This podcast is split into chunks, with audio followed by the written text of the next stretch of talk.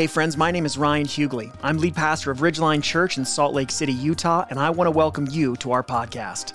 We're working to build a community position to experience God in daily life. Our weekly teaching is one piece of that work. So, as you listen to this week's message, my prayer is that you would hear God inviting you to respond to his love and his desire for you. For more information, you can visit ridgeline.church.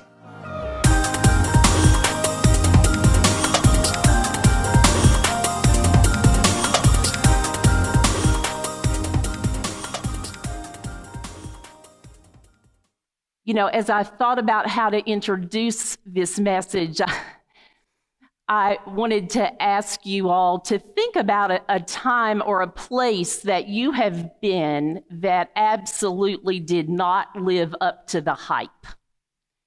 Maybe it was a place that you had heard about, you had read about, a place that had been recommended by someone, and then you go with just great anticipation and you get there and you're like, uh, is that all there is? like, wow, what am I missing? My family and I had this experience several years ago. Uh, when our daughter, Catherine, was younger, we made a trip to the northeastern part of the United States. And this was uh, sort of an educational kind of a trip for Catherine. So one of our stops was in Plymouth, Massachusetts. Now, if you don't remember exactly what Plymouth is all about, Plymouth is a, a, town just south of Boston, and it is the site of the first pilgrim settlement. So, at Plymouth is a full size replica of the Mayflower, which was the ship that the pilgrims came over on. And also at Plymouth is Plymouth Rock, which is said to be the exact spot that the pilgrims landed in the year 1620. So, we drive our rental car, we park in the parking place, we get out, and immediately it was clear to us where the ship was, where the Mayflower was, because it is a full size replica that sits on the shore there in Plymouth. So, no problem, we saw the Mayflower. Then we start looking for Plymouth Rock. And we are looking for like a big boulder, you know, like a room size. I see some of you shaking your head. We're looking for like a room size boulder that sits on the shore. I mean, you know, to us, this is going to be obvious where Plymouth Rock is, and we couldn't find it. And we're looking all over and we're like, where is Plymouth Rock? And suddenly we saw it. And I want to show you a picture of what Plymouth Rock looks like. Yeah, yep. That's it, guys. It is, it is about this size stone that's just kind of in the middle of the sand. And that is what you studied about in school. that is Plymouth Rock honestly, to say that Nolan and Catherine and I were disappointed, that, that is an understatement. we were really disappointed and underwhelmed. And honestly, years later, we still talk about the disappointment that we felt when we saw Plymouth Rock. So, as Ryan said, and as you see there on the slide, we're going to talk about heaven today. And the first statement that I want to make to you about heaven is this you are not going to be disappointed. You will not be disappointed in heaven. Heaven will live up to its hype. In fact, heaven will be much, much, much more than you and I can begin to envision or imagine. You know, in the New Testament book of First Corinthians, chapter 2, verse 9, the writer says this about the life that is to come, about heaven. What no eye has seen, no ear has heard, and no human heart has conceived, God has prepared for those who love him. I feel like there are many myths and myth, misunderstandings about heaven. And so I want us to go to the scripture. I want us to go to God's word and find out what He Himself says about heaven. So we're going to be in Revelation chapter 21 today. And if you have a, a copy of the Bible, paper copy with you, or have it on your phone, I invite you to pull that up. We're going to be reading select verses from Revelation chapter 21. And what we're going to see, we're going to see four things about heaven today. We're going to see that heaven is a prepared place, heaven is a perfect place, heaven is a physical place, and heaven is a populated place. So we're going to start reading verse 1 of Revelation 21. Then I saw a new heaven and a new earth. For the first heaven and the first earth had passed away, and the sea was no more. I also saw the holy city, the new Jerusalem, coming down out of heaven from God, prepared like a bride adorned for her husband. So heaven is a prepared place. The scripture says that it is prepared by a God that loves us. The scripture says that heaven is prepared like a bride adorned for her husband. Have you guys ever been involved in planning a wedding, either that of your own or someone else? Let me tell you, there is a lot of preparation that goes into planning a wedding. The gown, the shoes, the hair, the makeup, the guest list, the venue, the order of the service, the food at the reception. It goes on and on and on and on and on. And I think, you know, if we humans go to so much trouble and so many preparations for an earthly wedding, can you imagine the preparation that God is doing for us in heaven. Remember, we're talking about the God who has no restraints or constraints, the God who has no budget, the God who is infinite and has an infinite supply of every resource the God who loves you with an everlasting love. He, that God, is preparing an eternal home for those who love Jesus. So, heaven is a prepared place. And not only that, heaven is a perfect place. In verse 1, John says, Then I saw a new heaven and a new earth. Heaven is a new place prepared perfectly by God for his people. Heaven is not a renovation, it's not a fixer upper, it's not a flip. Heaven is brand new. Now, why is that important? It's important because old places have scuffs and scars and blemishes and flaws that sometimes even the best remodel cannot cover up, right? Nolan and I live in a condo.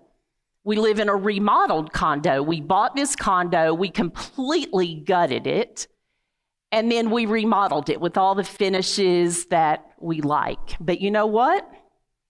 Even though our condo looks brand new, there are still flaws in that condo that predate our ownership. The concrete floor is not perfectly level. The air conditioner doesn't always work like it should. The windows don't have a seal as tight as a new window would. Our current home is a remodel and it has some flaws in it. But heaven will have no flaws. It will be perfect. Everything will be brand new. Heaven is a perfect place because it's new and also because it is God's dwelling place. Look at verse 3. John, who's the author of this book, says, Then I heard a loud voice from the throne Look, God's dwelling is with humanity, and he will live with them. They will be his peoples, and God himself will be with them and will be their God. Heaven is a perfect place because God and his people will live together for eternity. You know, ever since mankind's separation from God in the Garden of Eden because of the sin of Adam and Eve, God's ultimate plan, his grand plan, his redemptive plan, has to one day live again with his people. And so that will take place in heaven. God will be present. And those in heaven will walk with God, will talk with God, will laugh with God, will fellowship with God, and will physically dwell with God. Heaven is a perfect place because God will dwell with his people.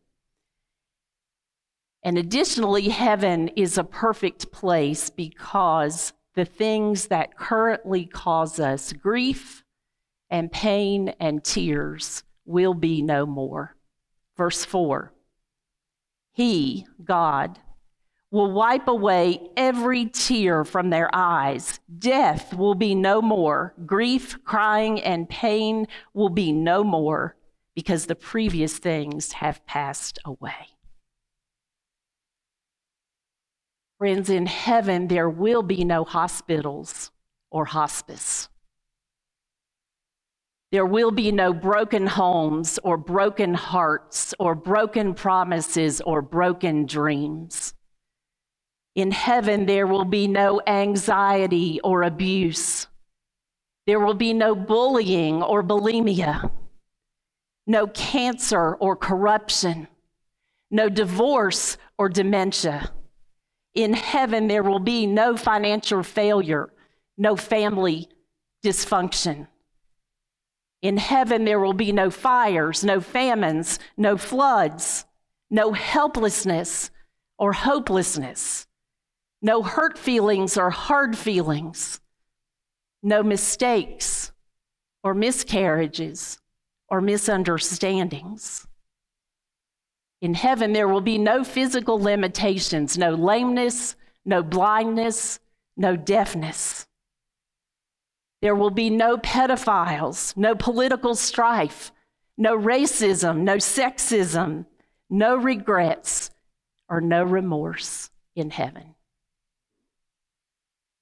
I want you to right now think about the thing in your life that is causing you pain causing you grief.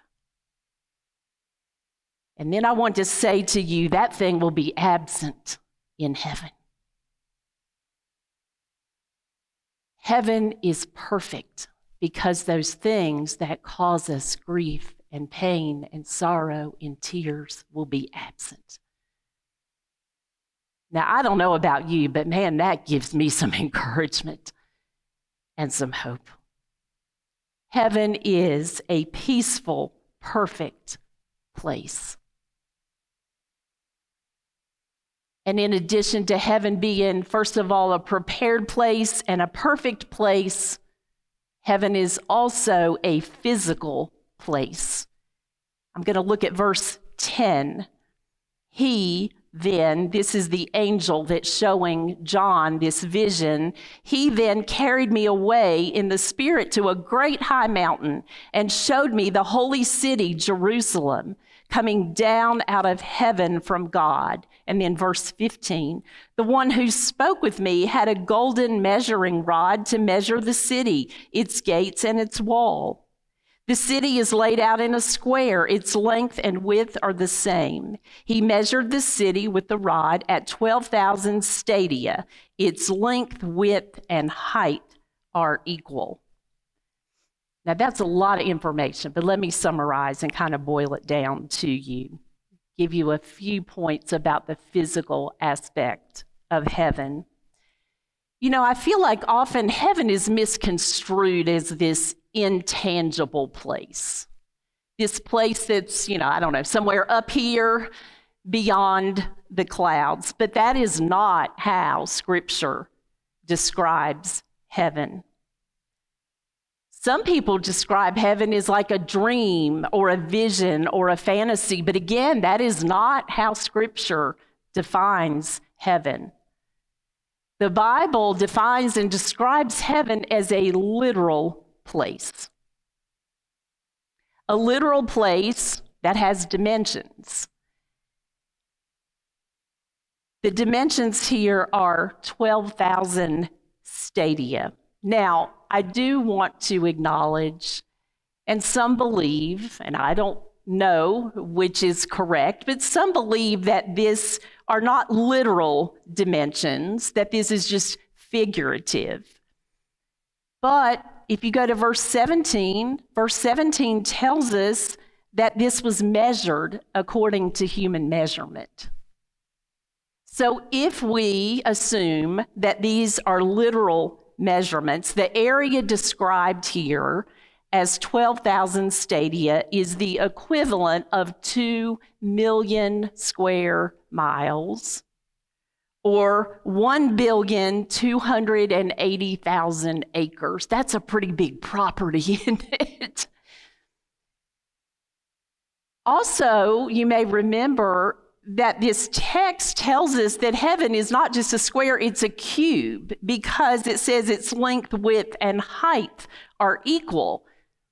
So let's just assume for a minute that each level or each height story is 12 feet tall, then that would mean that this area is over 600,000 stories tall. Nolan and I live in downtown Salt Lake City. There are a lot of big skyscrapers downtown. There is nothing this tall. Heaven is a huge place.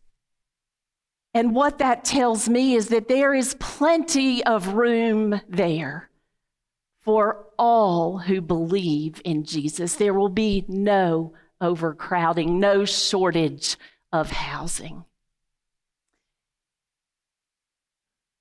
The physicality of heaven is also described as a place with a massive wall, and that's in verse 12.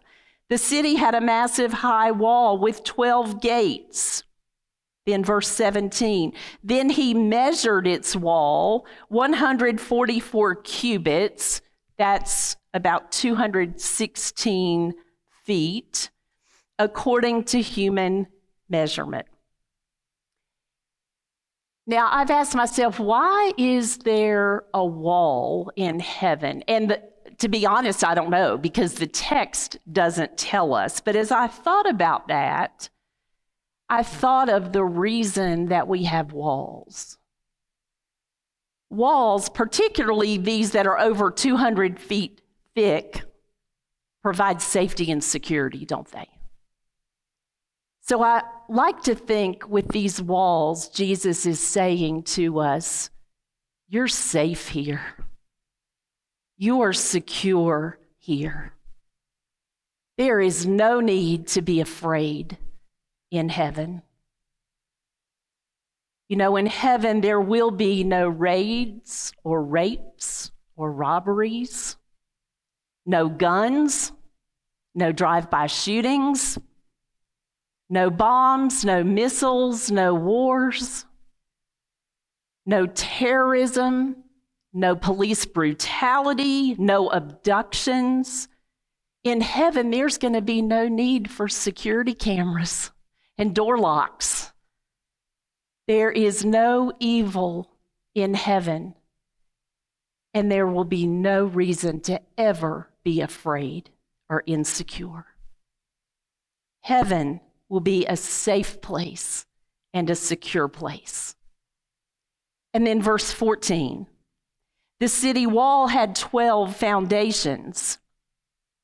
Verse 19 the foundations of the city wall were adorned with every kind of jewel. Now, again, the text does not tell us the reason for these 12 foundations, but we know from a human perspective what a foundation does. A foundation gives stability, doesn't it? And without a firm foundation, you have a structure that shifts, that moves, that collapses. You remember the recent condo collapse in Florida, right? That was because of corrosion in the structural support, the foundation. Without a firm foundation, we have lots of instability, not only in a physical structure, but in our lives. I grew up with a lot of instability in my life. My father left before I was five years old, and he was never in the picture. My mother has literally been in and out of my life for the entirety of my life. When I was growing up, I sometimes lived with my mom. I sometimes lived with my aunt and uncle. I sometimes stayed with my grandmother. Instability characterized many, many years of my life. And what I know about instability is that it is very disorienting and disruptive. You may be in a season of instability right now. There are many things that cause instability in our lives job loss, financial failure, death, divorce. Hey, let's not forget a worldwide pandemic. Our lives can be characterized by instability. But you know what? In heaven, there will be no instability or insecurity. There will be no movement, no change, no shifting, no collapsing. In heaven, there will only be stability, and it will be a place where we always feel loved and safe and secure.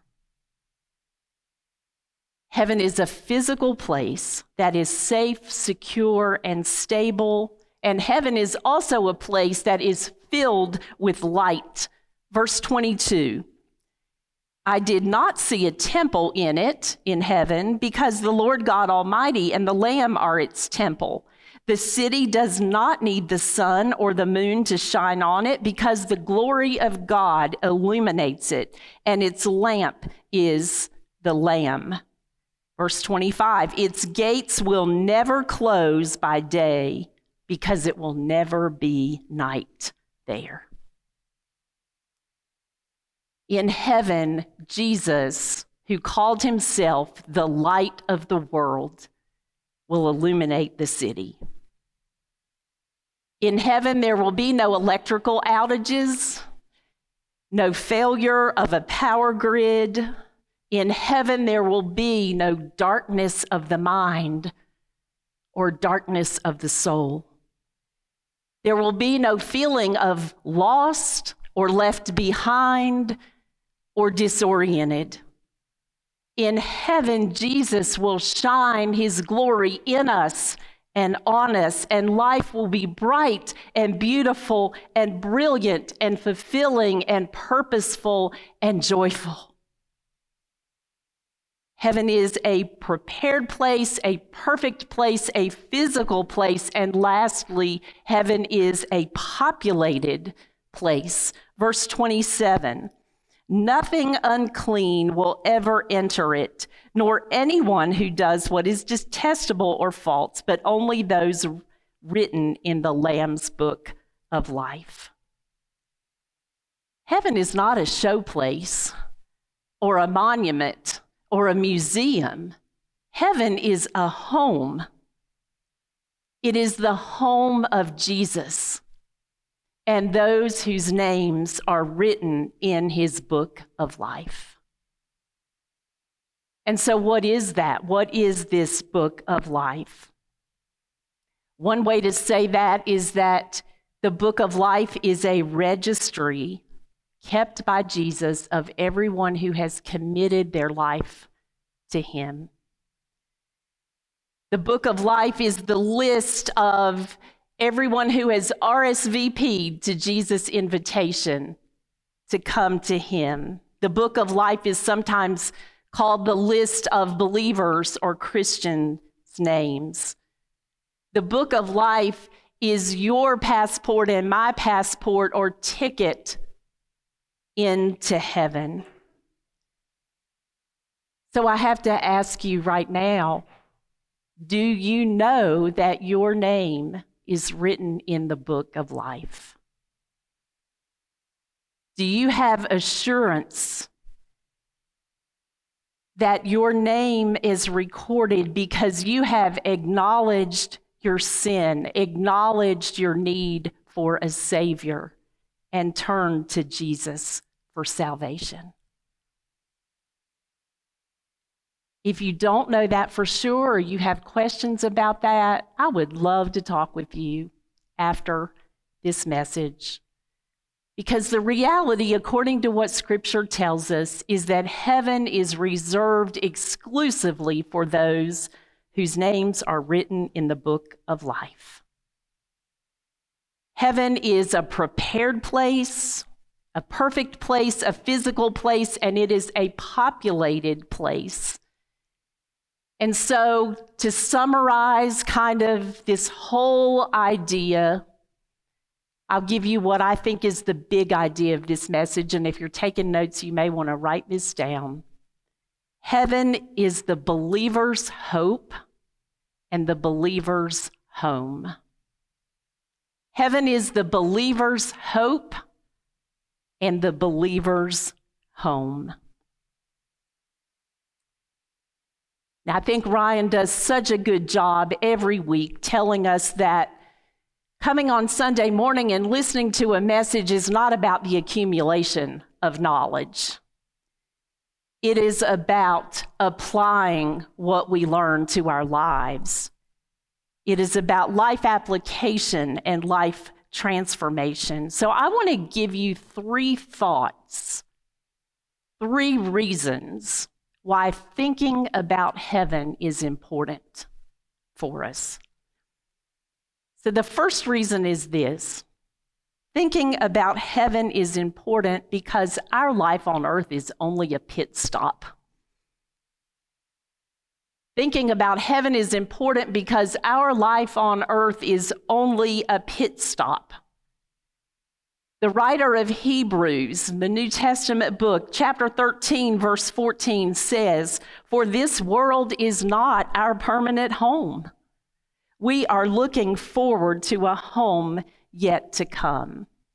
So here's the thing you and I need to think about heaven because it reminds us that no matter how powerful or prestigious or fulfilling our life is here on earth, it is only temporary. None of what we have right now lasts forever. Psalm 103 describes it this way Our days on earth are like grass. Like wildflowers, we bloom and die. The wind blows and we are gone as though we had never been here. Your time and my time on earth, whether that's eight years or 80 years, is only a pit stop. It's just temporary. The second reason we need to think about heaven is because it gives us hope when we are weighed down by the burdens of life. Thinking about heaven is important because it gives us hope when we are weighed down by the burdens of life. Romans 8:18 8, says, "Yet what we suffer now is nothing compared to the glory he will reveal to us later." I don't have to tell you that the past 2 years have been tough, haven't they?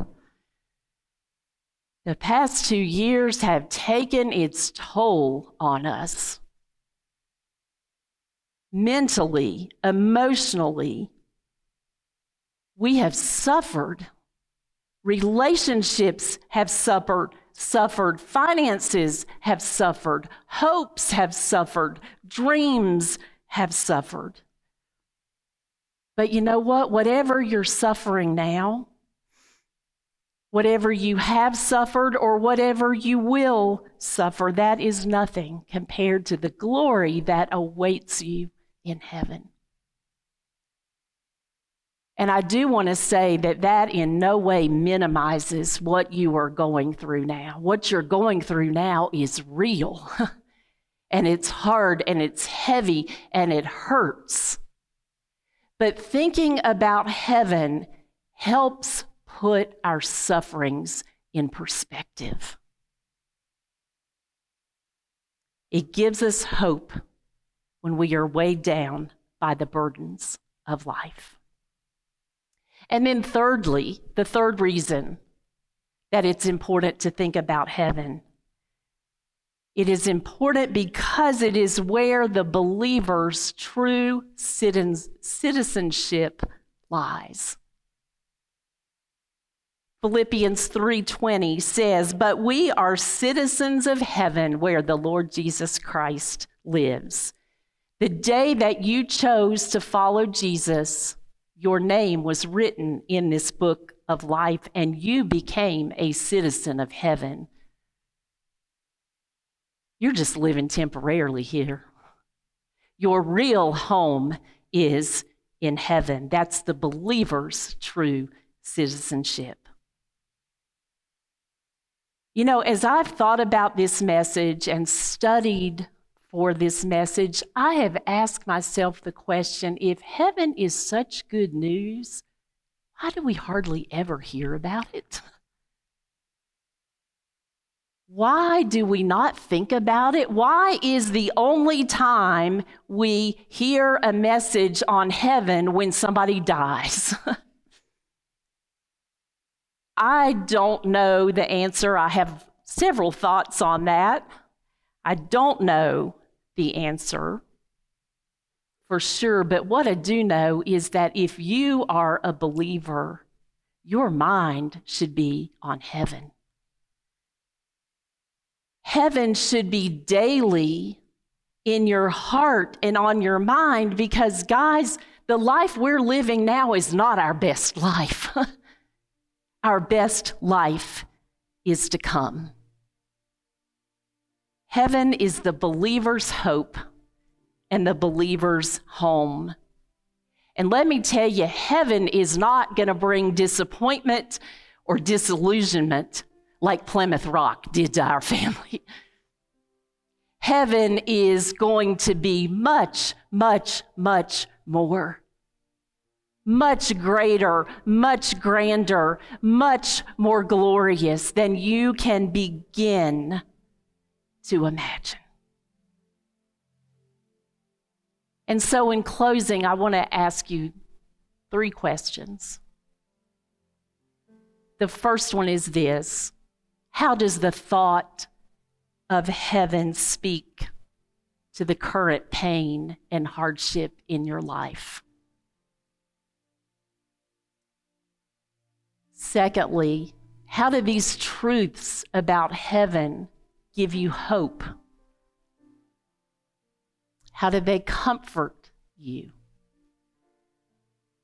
And thirdly, and maybe most importantly, how would your attitude and your outlook change if you daily meditated on the thought of the heaven that is to come? I pray that you are encouraged today as we think about the place that God is preparing for those who love Him. Pray with me, please. Jesus, you are so good to us. You are good to give us a document to which we can look and learn about heaven, about the believer's hope and the believer's home. And I pray, Jesus, as we have heard about heaven today, that our hearts would be stirred toward you, that our life on this earth would be put into perspective, and that we would have a new and a fresh vision and excitement of our life, the life for the believer that is to come. Help us to continue to think about heaven, our home, and our hope. In your name we pray. Amén.